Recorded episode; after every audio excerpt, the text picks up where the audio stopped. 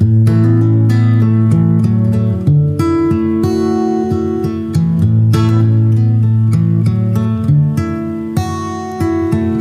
you're looking for one of the most beautiful and playable custom acoustics on the planet, look no further than Ed Rice at Toir Guitars.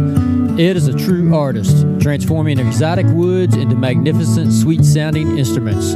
Go to toirguitars.us, that's T O I R G U I T A R S.us, and contact Ed today. Hey, everybody. Brad and I want to say thank you for listening and thank you for the support. Please continue to listen and share this podcast on all platforms that you can. And if you'd like to support us monthly, we're set up now where you can go to anchor.fm slash top hill recording, hit the support button, 99 cents, 4.99 or 9.99 per month. Any amount would be greatly appreciated. Now back to the podcast.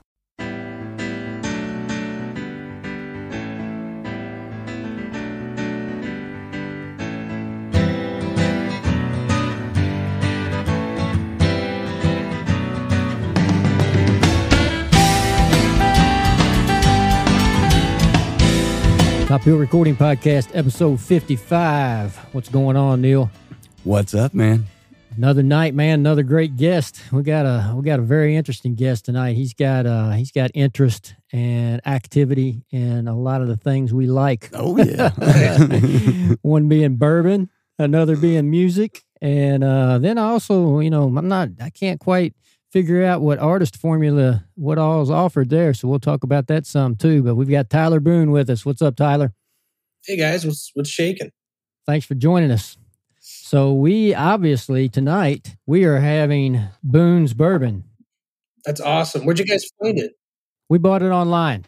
Okay, bought online. Okay, cool. Yeah, I, I can't think uh, I can't think of the place that that I, I found it on, but I bought it online, had it mailed, and you know, anytime you have alcohol delivered, you have to be home because you have to sign for it. So it took about three trips before I finally got it, but it got here.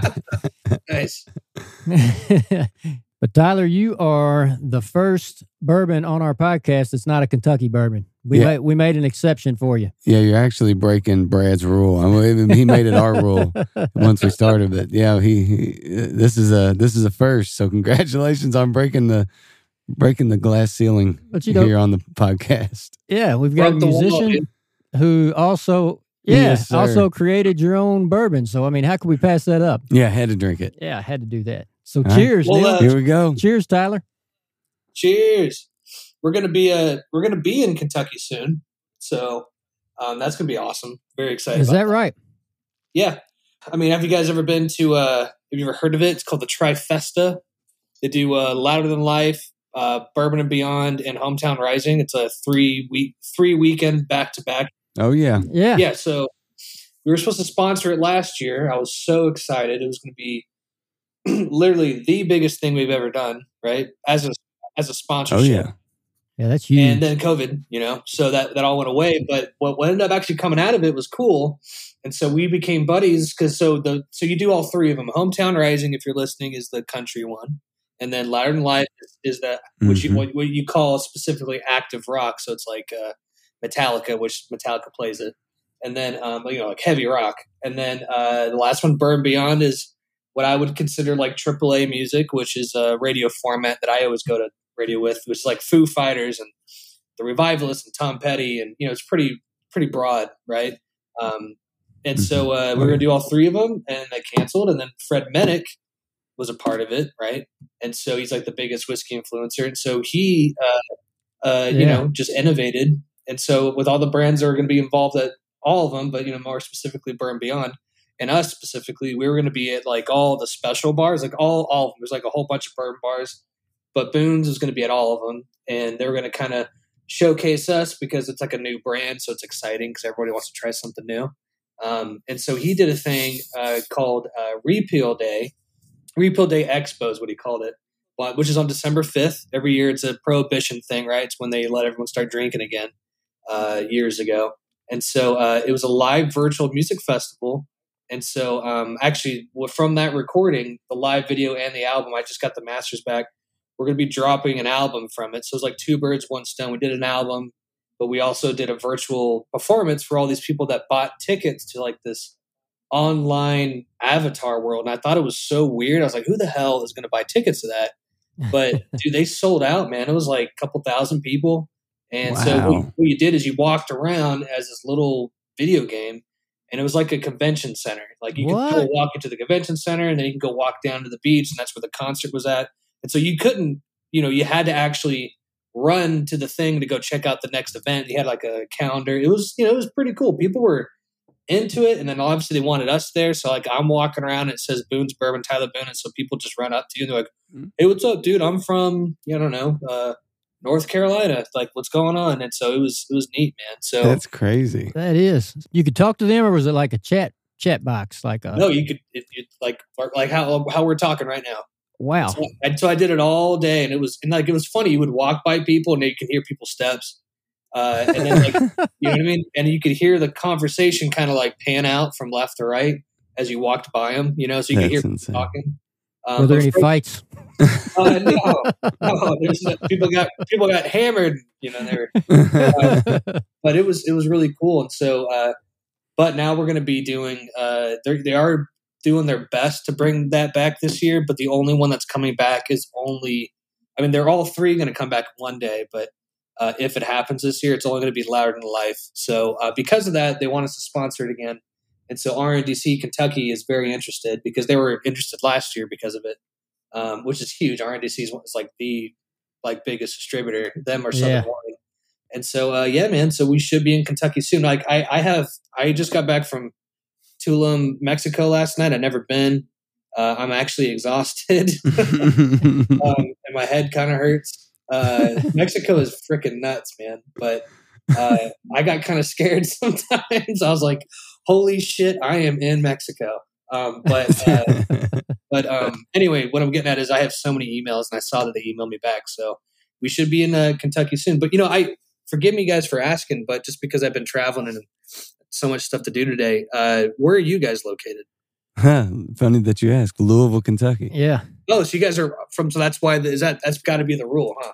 Yeah. Yeah, I mean that's why. But yeah, you're talking about our a, a festival that's in our backyard here. So I, you know, we uh we had it had a double uh, night of Metallica booked last year. It was going to be a huge run of festivals, and it was a, a huge economic generator um, for the city uh, in a major way, and especially you know Bourbon and Beyond is so bourbon and music centric, which is which you know is right up your alley and our alley.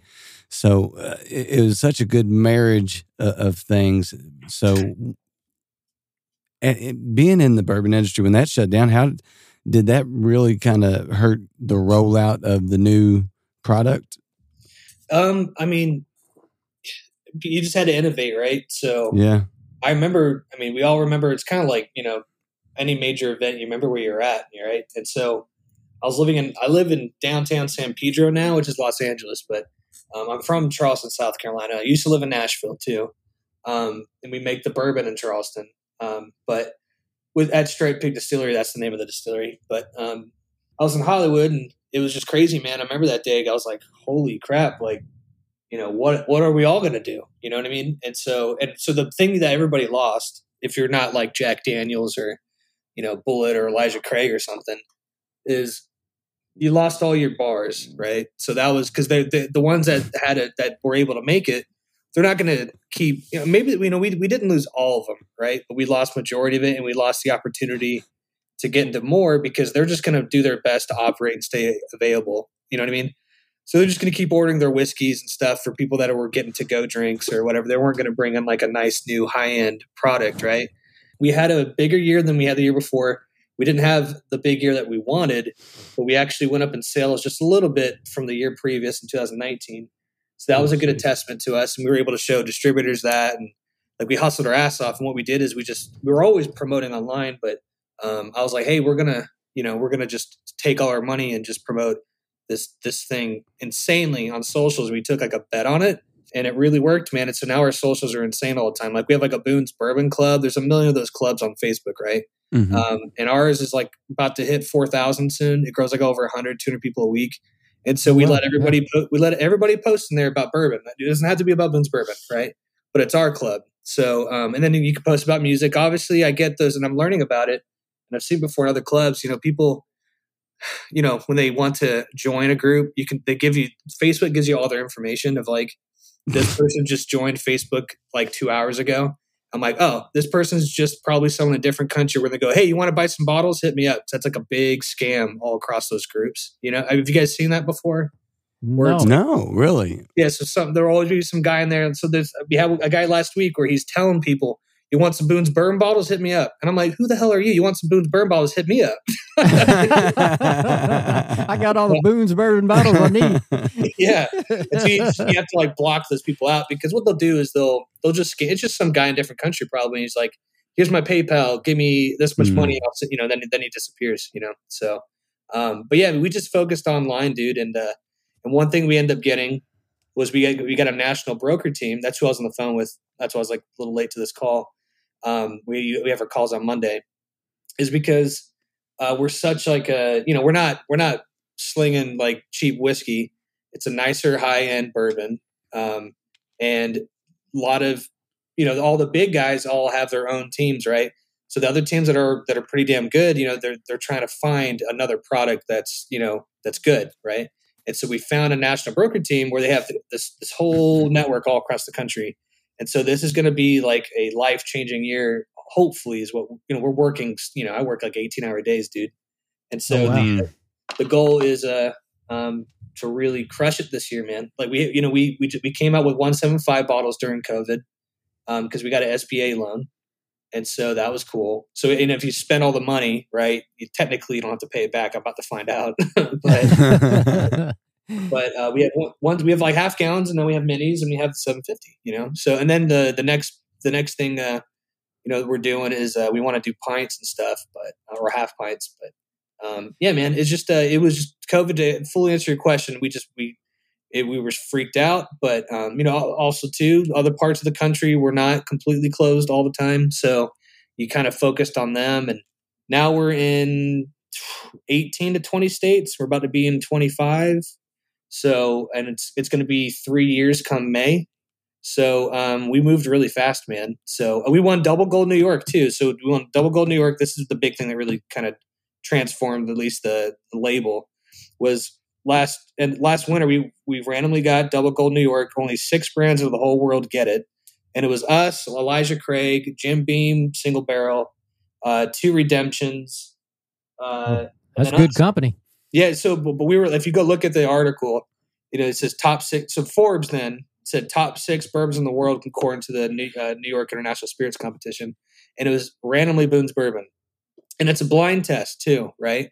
And so that you know they just and then it was COVID too, so it was a super blind test. They just dropped it off at all these people across whatever, all the judges and stuff, and they just tasted it and they they sent in their their like their, their notes, and we got freaking double gold. You know, we have gold Las Vegas, but that was 2019, but a double gold is huge. So then when Forbes gave us top six in the world, that's when all this kind of shit, all the buyers before, all the people that hated us online, you know, because that's a huge thing in the bourbon world, uh, all these forums and stuff. And because they're like, who the hell am I? Like, you know, you're not a distiller. You don't know what the hell you're doing. I'm like, nah, man, this isn't like a, an endorsement deal. I literally started the brand in 2015 and when I was broke living in Nashville. And then uh, 2018, we finally launched it in Charleston. And, you know, we didn't know what the hell we were doing. We didn't know what a, a distributor was, you know, but we just figured it out. You know, it was kind of like going to to grad school, dude. I just I, I just researched every day how to do it. It took a long time. When I did this big, I did a, a podcast with Fred Minnick on it. It was funny how he ended it. He goes, so it sounds like it's really freaking hard. I was like, yeah, dude, it's a lot of work. So that's it. How in the world did you did Yeah, you even get, get started in the bourbon That's what I wanna hear, In like, 2015, what, what was it that, that sparked you to go? You know what? I, I- you know what I don't have. I want bourbon. Yeah. Well, you know, it wasn't my idea. Uh, I had um, I had a really big management. I won't say who it is because there's some drama there. Actually, um, the guy's kind of a weirdo. Um, but I had a really big uh, management deal offering kind of coming my way, and it was kind of weird in the first place anyway because I wasn't what they were looking for. It made no sense. Like, I'll, like I, I'll I'll do a lot of dates. Like I have done a lot of dates with like Will Hoge, right? And he's Americana Mhm. not exactly country, right? I mean, you Mhm. consider you consider him country, but he's not bro country. He's not Yeah. the CMA awards. No. So the, this big manager, uh, and I'm just going to say like massive. This guy can change your life, right? Uh, he was like, hey, uh, you know, we want to, you know, let's, let's kind of do this the whole court song and dance thing. And so at the end of it, uh, other than him being a weirdo, he was, you know, basically like, hey, this is only a bro country thing. And so, you know, if you're not doing that, then that's it. Like, if you want to do, if you want to come us to manage you, and you want to be the next, I don't know, John Mayer or something, right? Uh, that's that's not going to happen. And so eventually, I was like, well, this doesn't make sense, right? And so we didn't work. Uh, but I had all these meetings because if I mentioned his name, everyone's like, oh yeah, yeah, like you know, agents and talent buyers and blah blah. blah. But also, to the people I was meeting with as well, they're also in the bro country world, so it didn't make any sense anyway. But during that time, some guy came along. Was actually my friend's dad, uh, and he was like, "Hey, man, with all this crazy buzz going on, you should start a spirit with your name on it. If you figure it out, I'll I'll pay for it." And everyone kind of always assumes I'm country for some reason. I mean, I'll take it, right? But I'm not the bro country thing. Mm. I'll do like songwriter stuff, but um, with slide guitar and all that stuff on it. But um, but anyway, that, that was it, man. And so I was broke as like broke, so freaking broke, dude. I just graduated college, just moved to Nashville. I was living in Harry Potter's closet on Music Row, apartment. Uh, had eventually had to get a roommate because I couldn't afford the rent anymore. And I was working at a liquor store called uh, Midtown Cork Dorks on Church Street in Midtown, and it's a, it's one of the best liquor stores in Nashville. There's that and Frugals. Um, they're like the big ones. And you know, it was like a nice liquor store. You know what I mean? Like you walk in and they have classical music going on because they sell a whole bunch of wine. Uh, but they had a massive bourbon selection, and I was kind of like, I I, I kind of didn't know. I was 25. I didn't really know that there was such a culture to it, right? And so Mm. obviously, if you work there, you're like, well, you got to learn about it. And so I was like, you know, trying to start it, and so I just kind of would study all the all the brands in there, and he kind of started learning like you know where they all come from. Not all bourbon comes from Kentucky. Uh, a lot of people source it. You know what I mean? And that was a big thing I learned about.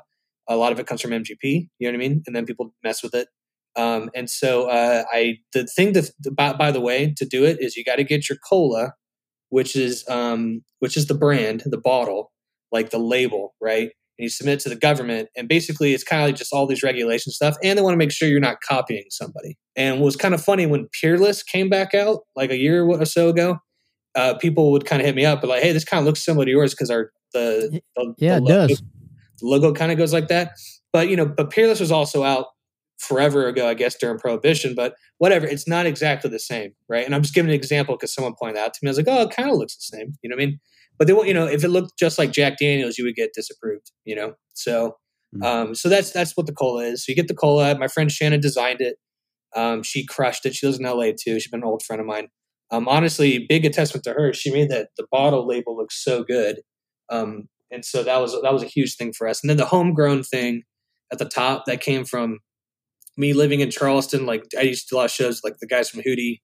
Uh, I used to manage a band called Driving and Crying, big southern rock band. Uh, Mm. Yes. Yeah, what's that big song, Driving and Crying song? uh, Cr- uh, Fly Me Courageous. Fly Straight- Me Courageous. That's Yeah. one of my favorites. Yeah. Oh yeah, dude. And then Darius Rucker cut straight to hell not too long ago uh, with Yeah. Jason Aldean and Luke Bryan. That was a big deal for him. Yeah. Um, and so just living in the South, saying homegrown, like Zac Brown says that, you know, and all, he calls his festivals homegrown. Um, so I was like, well, you know what? We need to throw that on there. So, you know, it gets a nickname of homegrown Boone's Bourbon, which is cool. Um, but you get the cola, you get your federal. Federal is very easy to get. Um, and that's it. And then the last thing you need to get is your state. And that's super hard, right? Um, and so, well, it's super hard because it costs money. And then it's all this, these, how do you warehouse it? Where does it come from? And for me, I was, you know, I had no freaking money, man. So, uh, I didn't have a warehouse. I had an apartment. You can't do that. So um, eventually, uh, 2015 forward to 2017, uh, I had to move back to Charleston because I, I had like a very crazy eye thing going on, and there only the few doctors in the country. One of them lived in my hometown, Charleston, that did it. Did this very crazy experiment eye surgery. So I went home for it. I had that done, and um, I was going to move back to Nashville because all my friends are still there, and I was like, well, that's where I got to be. And then uh, when I was recovering, I just hit up. I was just kind of hitting up the distilleries because I wanted to get that done because I always kept thinking, I was like, if I can start a bourbon brand, it can help my music career because it just kind of makes me look more of a serious artist, right? Like I have a bourbon brand, you know. And then if it, if then obviously it's a business, like that'd be great if I owned a business, right? And so uh, I found Striped Pig Distillery, emailed them, and they were like, "Hell yeah, we'll do this." because a lot of distilleries they white label other brands because you know you, it's a lot of money to, to start a distillery. You got you got to buy all the stuff, right? Yeah, and then you got to know what the hell you're doing. And so um, they're like, yeah, man. And I was like, well, you know, the last thing I need is uh, is a state license. And they were like, you know, just hungry for more business. They're like, yeah, man, well, you can use our state license. I was like, oh my God, let's do it. And so then it took me about a year to get the money. And then my dad being retired, he was like, hey, man, like, I'm bored. Can I be a part of this? I was like, yeah, I just matched my money. Right. And uh, so he he put it in the, the final payment to get in to get like the like the bottles and stuff like that. And so then uh, me and him launched on our own. And two months later, like we we sold out a product pretty damn quick too, locally in Charleston, right? Because it was it was mm-hmm. cool. Like, oh, check out this new product. It was only like 220. I think I remember it was like 223 cases, right? And then, uh-huh. uh, but so the idea was, all right, cool. Well, we're just going to not ever touch this money that we just made and then put it back into it and just keep multiplying it. And this is going to take forever. so, um, and then what ended up happening, and this is how we kind of accelerated in the beginning, was then this lady, Pixie Paula, amazing entrepreneur. She has a company called Local Choice Spirits she also is majority shareholder of a company called Terressentia, and they're just like MGP. They're in Charleston as well. They help make like Bob Dylan's Heaven's Door, uh, Chicken Cock Whiskey, Dixie Vodka. They they mass produce liquor just like MGP does, and so uh, she has both those companies. And so she bought the pig and the distillery Striped Pig, and so she came to us like, "Hey, I'm the new owner. Like, you know, uh, you know, some of the guys from the pig stuck around for a couple years." Um, and uh, after that, they're all gone now. But but what I'm getting at is she came to us. She's like, "Hey, you guys have a really good brand. I don't really have a really good bourbon whiskey in my portfolio that's like in your category. Like she has like cheaper brands, but not like in like you know we're like a forty three dollar. We, we, try to aim for 30, 39.99 on a retail shelf. Um, she's like, you know, if you give me part equity in the company, then I will then give you all my state licenses and compliance and then I will also do little shipping and I will also pay for cost of goods. But you guys pay for marketing and you go crush it. And so I was like, hell yeah, let's do it. And so for me touring the first year, we got into, you know, it's not it's not like we're making tons of money, guys. You know what I mean? Like we we would just yeah. get entry into a state, right? Mm-hmm. And then they would pick up like 20 cases. And then they're like, you know, it's kind of like a test. Like, all right, here's we'll pick up 20, go move them, you know? And yeah. then we had to spend all our money just to move 20 cases. You know, it was a very, it's a very long thing, right? But we got into 13 states because I would go play like in Atlanta. I'd go play like uh, Eddie's Attic, open up for Donovan Woods, amazing songwriter. Donovan, if you never heard of that guy, you should check my. He's from Canada. He wrote uh, like "Leaving Nashville" that um, the guy from Lady Antebellum, you know, put out. That's oh, his yeah. song. You know what I mean? Um, okay, yeah. Donovan Woods writes for a lot of big artists, but he's also his own artist, right? And I, I'm a huge fan of Donovan Woods. And so like I got I got asked to open up for him in Atlanta, sold out show. So I hit up a distributor. I'm like, hey, you want to pick me up? Like I, I got 300 people come tonight to my show. And so they're like, hell yeah, because it's a it's automatic. Like, hey, let's get the bourbon in the bar. And so that's how I did it for the first two years, just trying to like chip away. Like, all right, Tennessee, do you want to pick up my stuff? Like, we just got a better di- distributor in Tennessee too. I'm very excited because now we're actually going to be like a real brand mm-hmm. in mm. Tennessee. I've always wanted to crush Tennessee because I, I used to live there. So we're gonna get uh, Nevada soon. We're going to get Missouri soon. Uh, what's another one we're about to get? Uh, Colorado. But we're in California, Arizona. Oh, we're about to get Texas. Um, but we're in, we're, and then we're about to get hopefully soon uh, Louisiana. That's a control state too. And what that is is like the state controls the liquor, and that's a big deal if you can get into control state because then like you know you're on the menu for everyone to order. That's all they can get. Um, and then we're in Florida, Georgia, South Carolina, North Carolina, that's also control state. Uh, Tennessee, about to be Kentucky. Uh, we are in Pennsylvania, that's a control state. Uh, New York, New Jersey, Massachusetts, Connecticut, Maryland, uh, DC, which is cool.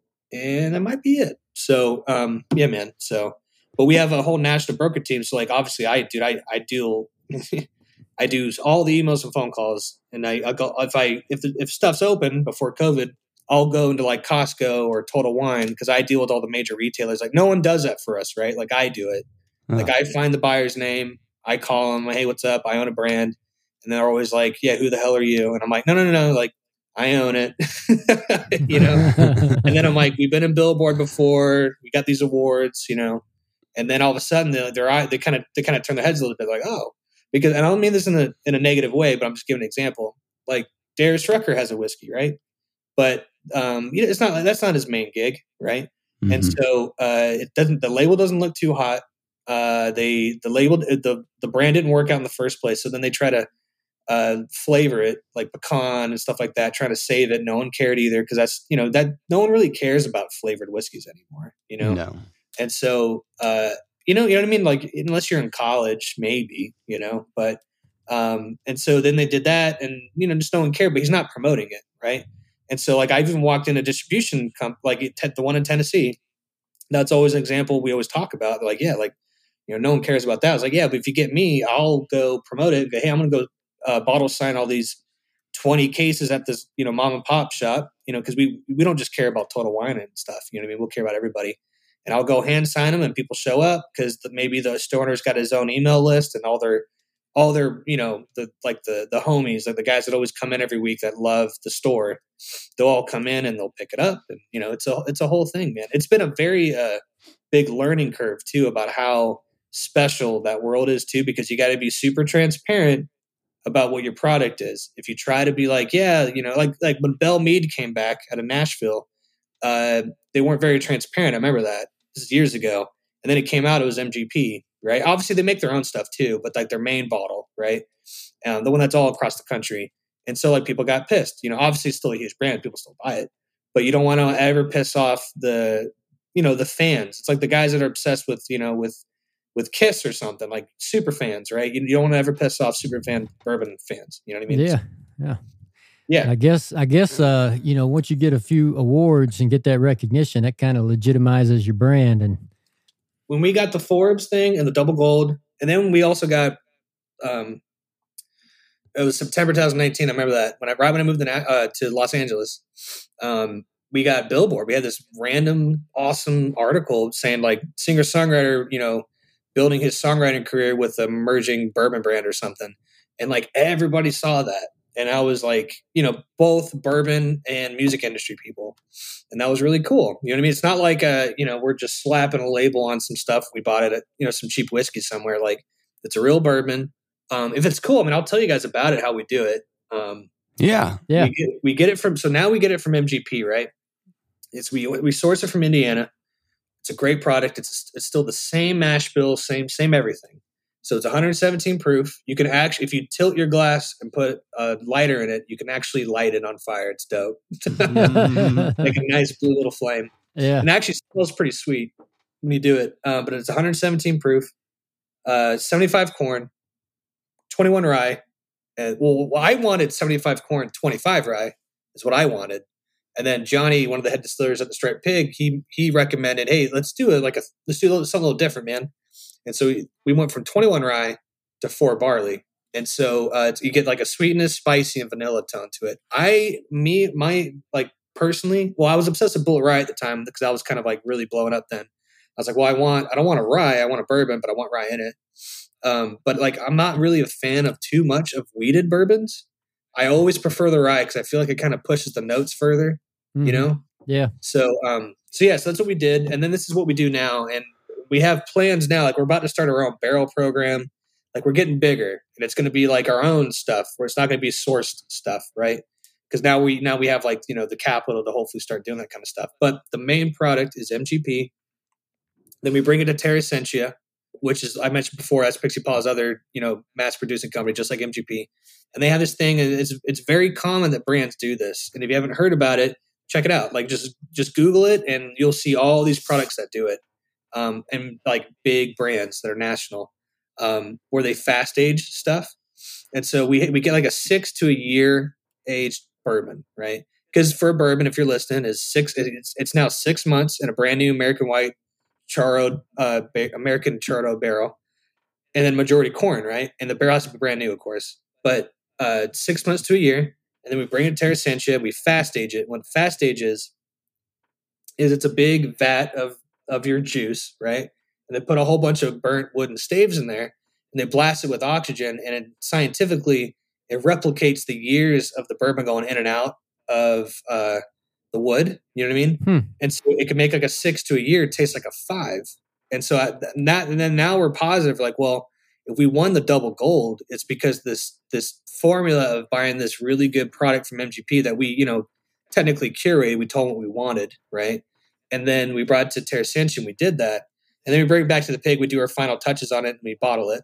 That's where it gets this pretty awesome and also very standard flavor profile. Like we want every bottle to taste the same, you know? So that's what we do now. It's been working great. And then we are now working hopefully on a rye release mm. and then uh, on, a, on start doing our own barrel program, which is very cool. Because once you get a barrel program, I was just talking to our broker about a second ago. Um, it's kind of like you graduated from high school, went to college, or something like that. You know, it's like you, you know what I mean, as a brand, where it's like, hey, check it out, we got barrel picks, and all the stores that love the brand and that support us, they're gonna be like, I'll, I'll take that barrel because I could sell that in, in, a heartbeat. Oh yeah. So um, so that's uh, yeah. So anyway, so that's that's where we're at, man. That's how we do it.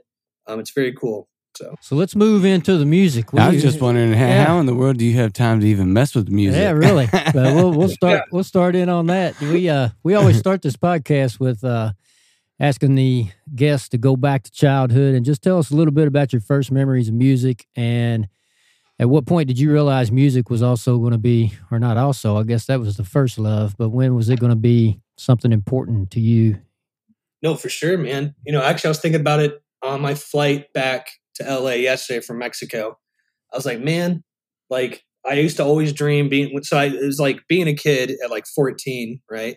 And um, I had like, remember those like eight disc CD changers you had? Remember oh, those yeah. things? Mm-hmm. and so I had my zip you know, with all my CDs in it. And I, I used to make all those mixed CDs. Uh, I had LimeWire totally de- destroyed my parents' computer. Oh yeah, um, yep.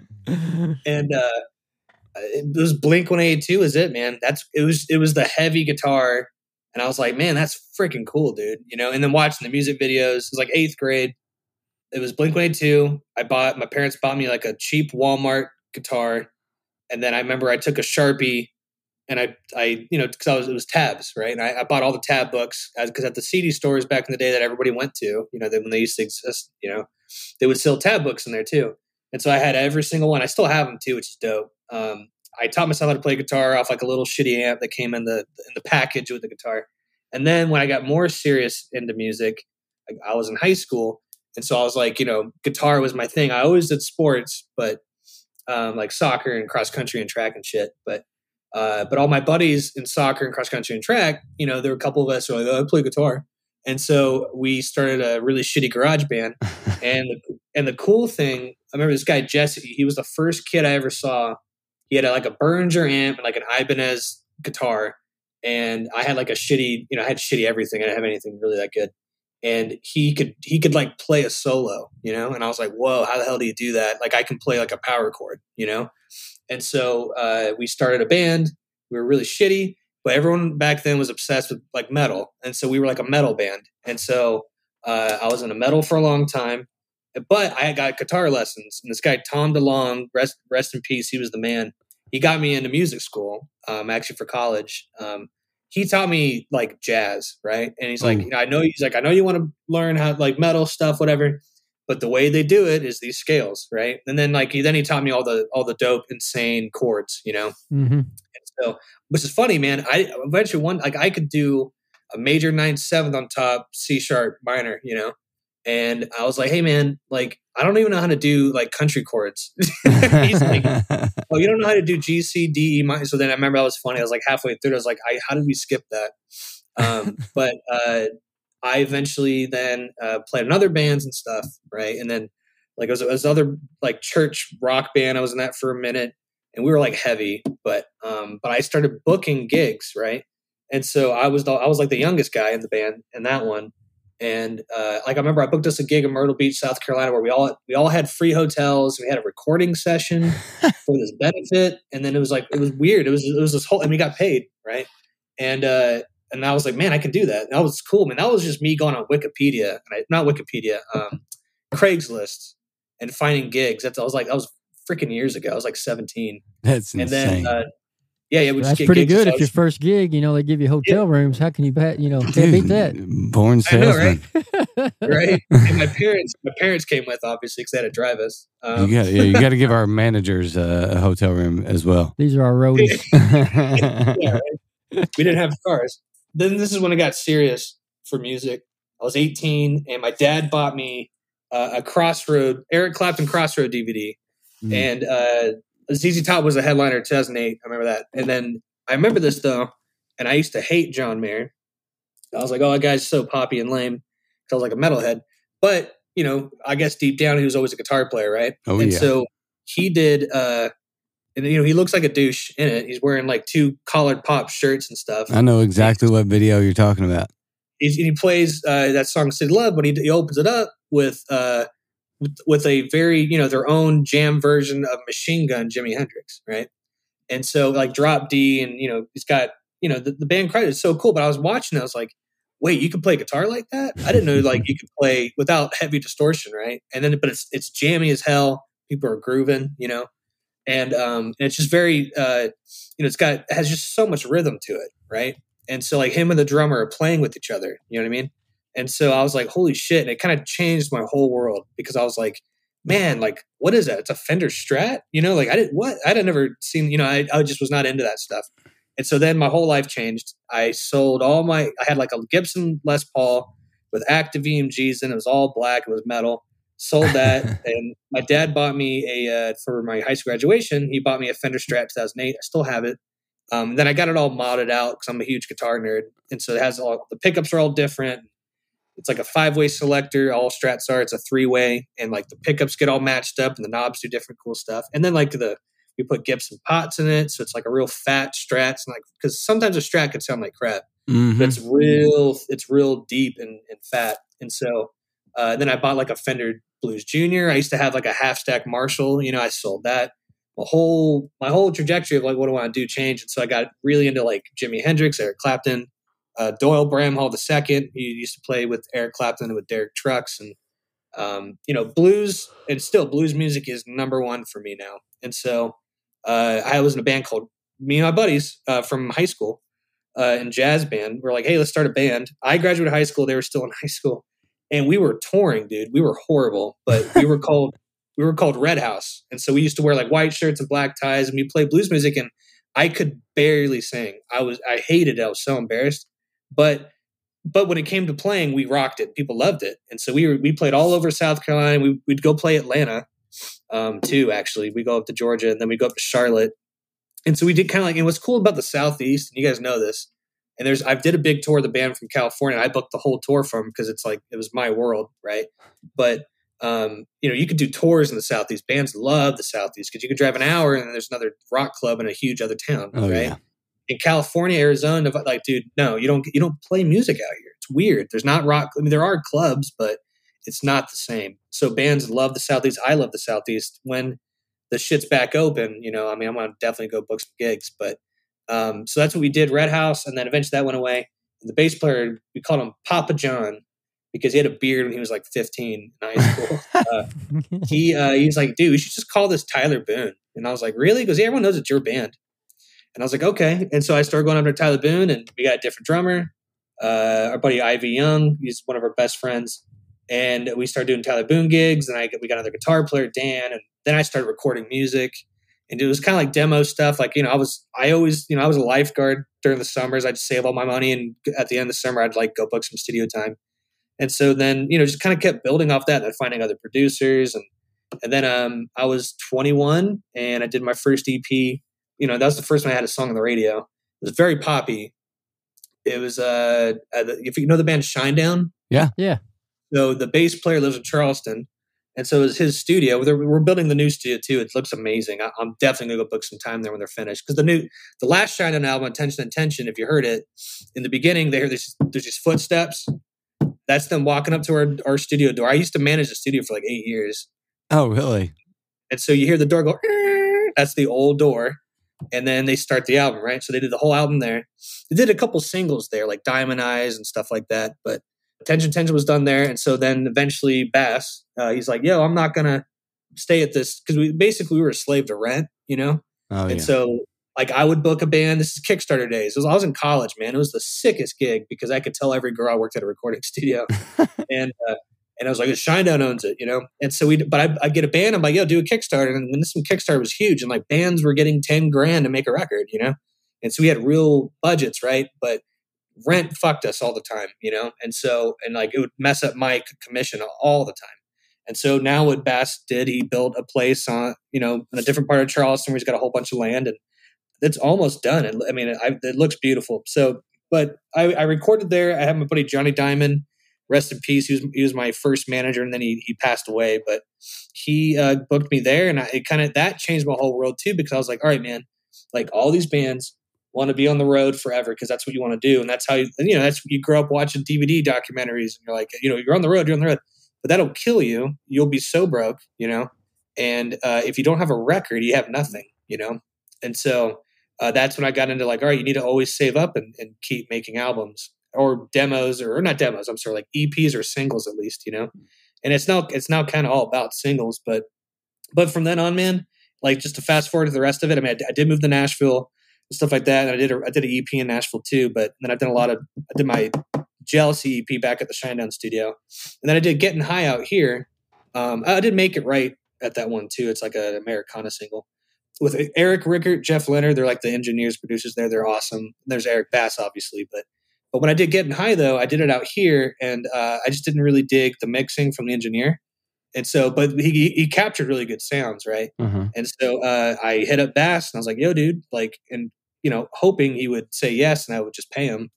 Um, but he wasn't on tour, right? This is when this is the middle of COVID. Like we just recorded it, and then like shit closed, and I was like, "Thank God we'd finished that up before COVID hit." because in LA everything was closed. You couldn't yeah, do anything. everything. Yeah. Um, even studios, you know, people were obviously you know still doing it, but you couldn't really book studio time, you know. And so uh, I hit him up. He's like, "I'll mix it." He didn't even charge me. So and he made that song sound incredible. And so, um, but yeah, man. So, but yeah, that's that's kind of it. I mean, I, I got I'm a, I got endorsed by Taylor Guitars, Oh, endorsed by Magnatone Amps. Um, you know, whatever, man. It's just been now. It's just it's just it's really cool because I live in LA. I have an amazing apartment. I and I was thinking about this on my flight home. I was like, man, like you know, you always got to like be grateful. And I'm so glad I went on vacation too because I work too much, and you got to like take a step back and appreciate what's going on. So, um, yeah, man, it's just really cool that I was just some kid, and, and I grew up in a town called Goose Creek, South Carolina, and so now it's a it's a full time job, man. So it's cool. Well, let's let our listeners listen to a uh, hear a Tyler Boone song. I got "Moving On" queued up. Tell us a little bit about that. That's a cool tune. Uh, we we were doing. Um, we I was living in Nashville, and I was all my Charleston dudes. Uh, we got booked to play Firefly, which is like Bonnaroo or you know Bourbon and Beyond and stuff. It's up in De- uh, Dover, Delaware, and so uh, that was like that year was like Kings of Leon and Blink One Eighty Two and whatever Mumford and Sons was huge. Man, it was the biggest show I ever played in my life at the time. And so uh, that band, we just had such a good time being on the road and and being a little bit more not sloppy where it's bad, but like just loose, you know, like just kind of jamming out a lot more, you know. And Yeah. so that was the band where I was like, dude, we got to do an EP together. And so I just wrote that song when I moved back to Charleston for a little bit, never recorded it. And so um, it's kind of, you know, it's got like a hook to it, but it's, it's, it's, you know, it's, it's all about the guitar playing. So that's what that song's, you know, it's cool about. It's about moving on is about, you know, if, you know, obviously if you're down or something, it's just moving on and making sure you're doing what you want to do with your life. You know what I mean? And so for me, it was music, you know, because I, I, when I moved back from Nashville to Charleston, I was really depressed, you know, because I left Nashville and I was like, oh, I didn't make it, you know. And so that's what that song's about. So that All was it. here it is. Moving on.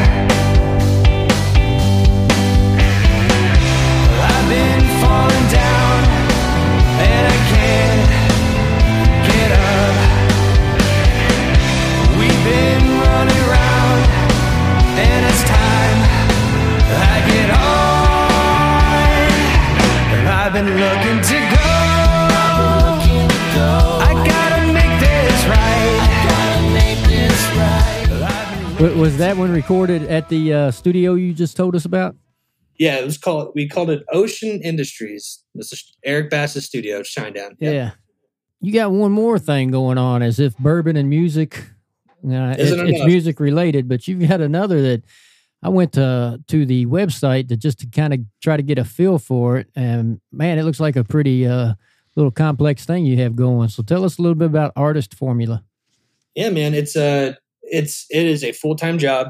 It birthed out of me managing co-managing i guess the correct term uh, Drivin' N' Cryin'. Big southern rock band fly me courageous straight to hell.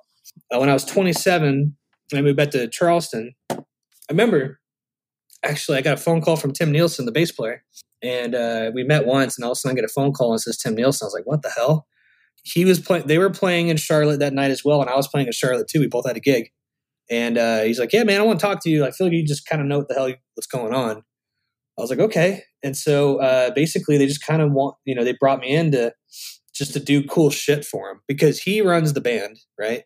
And so when I came in, I did like Spotify, Instagram, YouTube. They don't do TikTok, obviously, but but we do TikTok stuff, and then like better distribution and just more tightening up the things that you need to be doing to be more current online, really Mm-hmm. with the band. Obviously, I did, I did other stuff too. Like you know, when Darius Rucker started doing shows and Straight to Hell came out, I I know their manager, and I was like, hey, let's book Kevn Kinney, you know, as the opener, you know, or not the opener, but he'll come out and sing Straight to Hell, and everyone will flip out, you know. And so, um, you know, I did a whole bunch of stuff. I actually booked them. One of the last things I did to help book them uh, with Hootie all across Europe. Uh, when Hootie came back together, like was it like 2019 when they did that? Um, but anyway, when I eventually moved out to LA and I ended it, you know, all those things I was doing, I was like, well, my buddy Sean Carpenter, uh, who used to manage Will Hoge, his that's how I met him because I was doing shows with him, and his dad is the keyboard player in the Nitty Gritty Dirt Band, famous all, Americana band. Mm-hmm. He's like, hey man, like we should start like a, a la carte service company with all these things that we do, right? And so we started it and we named it Artist Formula, and we always had the idea for the logo to be kind of like a beaker with like green slime kind of popping out the side of it. Mm-hmm. And so um, if you go to the website, it's got this cool little bouncy icon, you know. It, that's how it kind of came about. And I just kind of hate managing bands because uh, they always want more, you know. And it's and it's like they all have this old mindset, like, well, I got a man, and I hate that when you meet somebody, they go, well, my producer said I can't do that because that's you know blah blah blah, or my manager said I, I should, you know, whatever, and I'm like, dude, you are the CEO of your own freaking life. You are the songwriter. You're the artist. You should make the decision.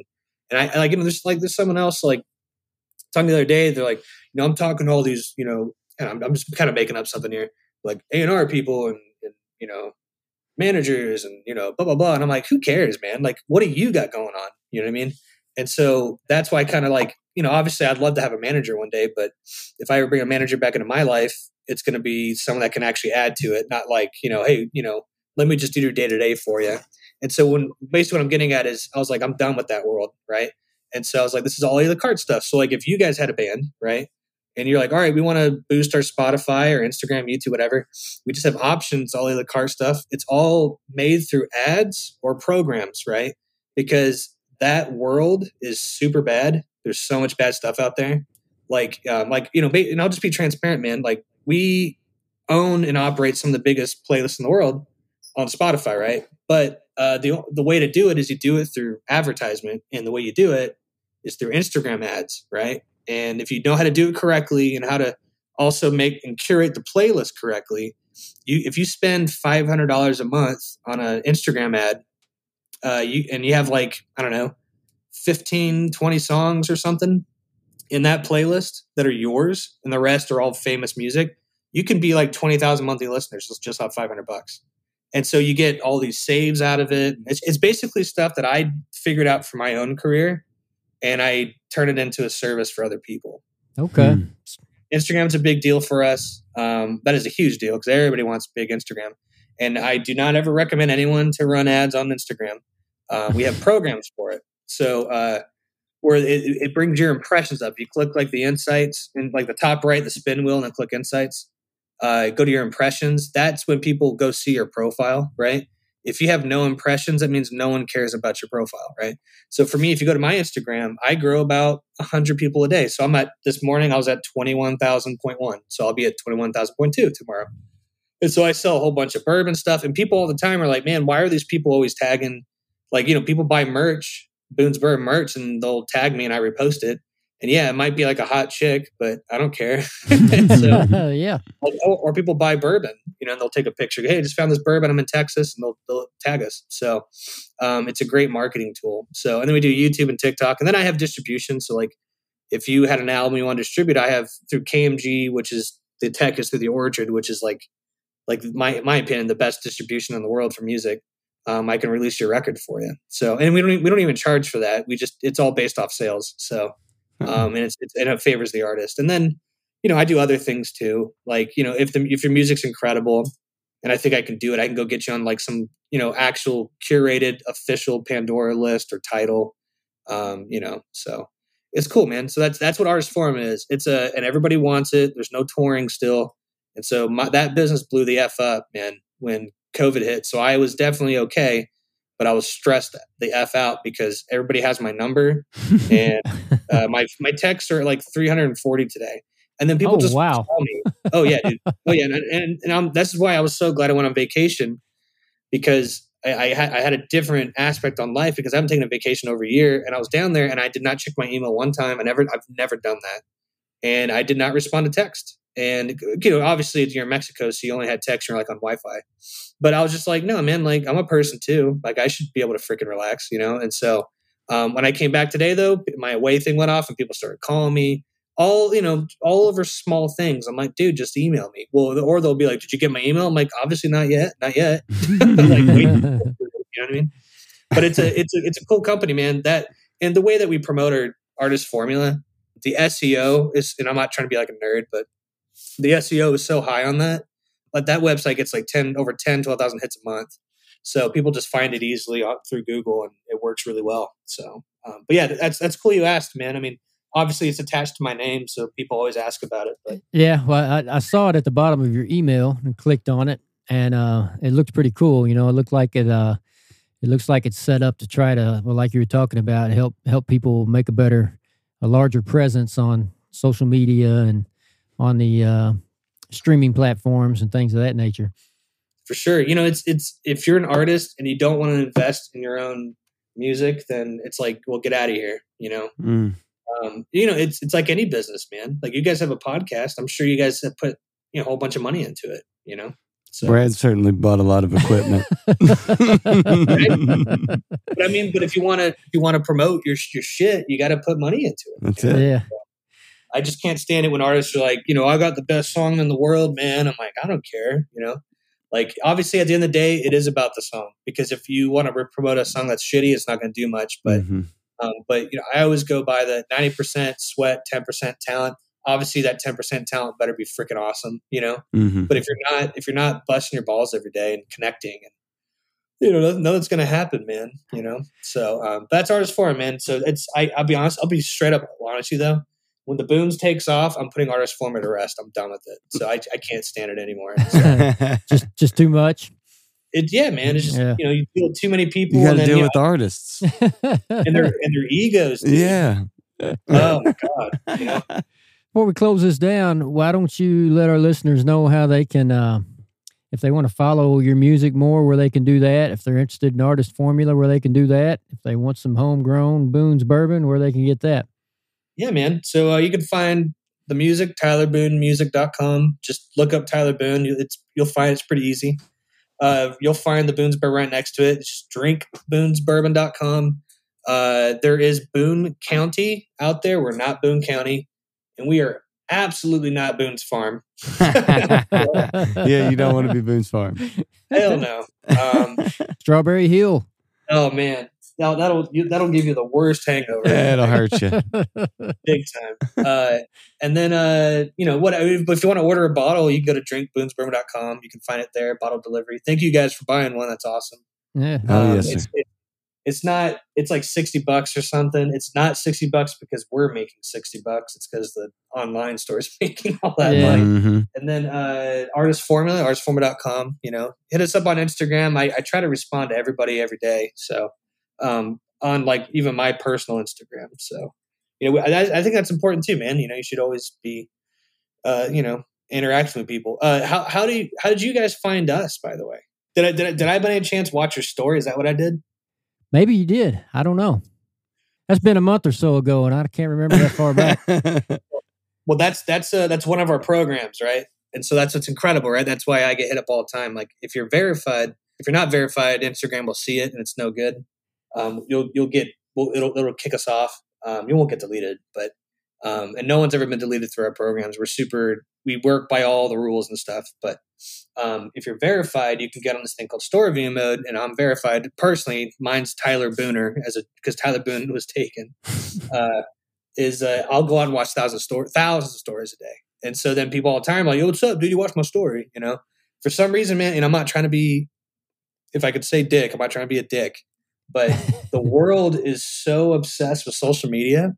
It's like sickening, right? Because uh, people are obsessed. They swipe up every day. Who's watching my story? Who's watching my story? Who's watching my story? Because they want to feel important, right?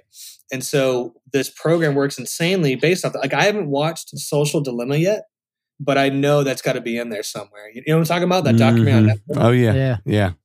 Especially after 2020, man. Like Yeah, everyone's freak you out. Uh, I was just curious if we got got connected because I always connect with people because that program. So Yeah, could which have been. great. So whatever, man. But no matter what, awesome to, to connect you guys. I am so excited if we get into Kentucky because we keep getting asked from uh, stores to pick us up in Louisville and stuff, and hmm we just haven't done it. Have you guys ever done anything with uh, Fred Minnick by any chance? Or No, well, the, we we know who he is. Uh, definitely, we had a uh, some a friend of mine in recently who owns a bourbon company as well, and and Fred Minnick uh, gave them a ridiculously good review. As a matter of fact, it, it's um. it- It's Four Gates Whiskey Company, and if you look look them up, uh, they they've got an advertisement where Fred Minnick is the quote. yeah, oh, that's great. What that's you know he he's kind of like uh, the dude. You know what I mean? yes, yeah. like the the two guys I think are very important is uh, Fred Minnick and then the Whiskey Vault down in Texas. I'm not familiar with the whiskey vault. I don't think. So the whiskey they, they have the biggest uh, whiskey review YouTube channel. Oh, okay. Okay. So if you get on that, that's who. So we got on that last year too, and you know, we if you go if you if you YouTube Boone's Bourbon, you find these two guys, and people, and I I did some guys.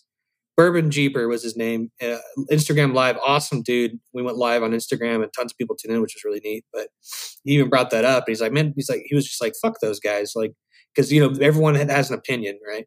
And so these guys like gave us a horrible review. They're called like Rock Gut Whiskey or something. And then when the Whiskey Vault guys reviewed us, they were like, "Oh yeah, we love that brand." I was like, "Oh, you guys suck." but but you have to learn you can't please everybody, and that goes with music and the bourbon world, you know. So you you, you got to like have blinders on, you know, and, and don't let that shit mess you up, you know, because you know you can you can one bad comment will last with you forever, you know. Oh yeah. Well, Tyler, when you get to Kentucky and you're and you're sponsoring the festivals, don't forget your buddies at, at Top Hill Recording Podcast and hook us up, and we'll come meet you.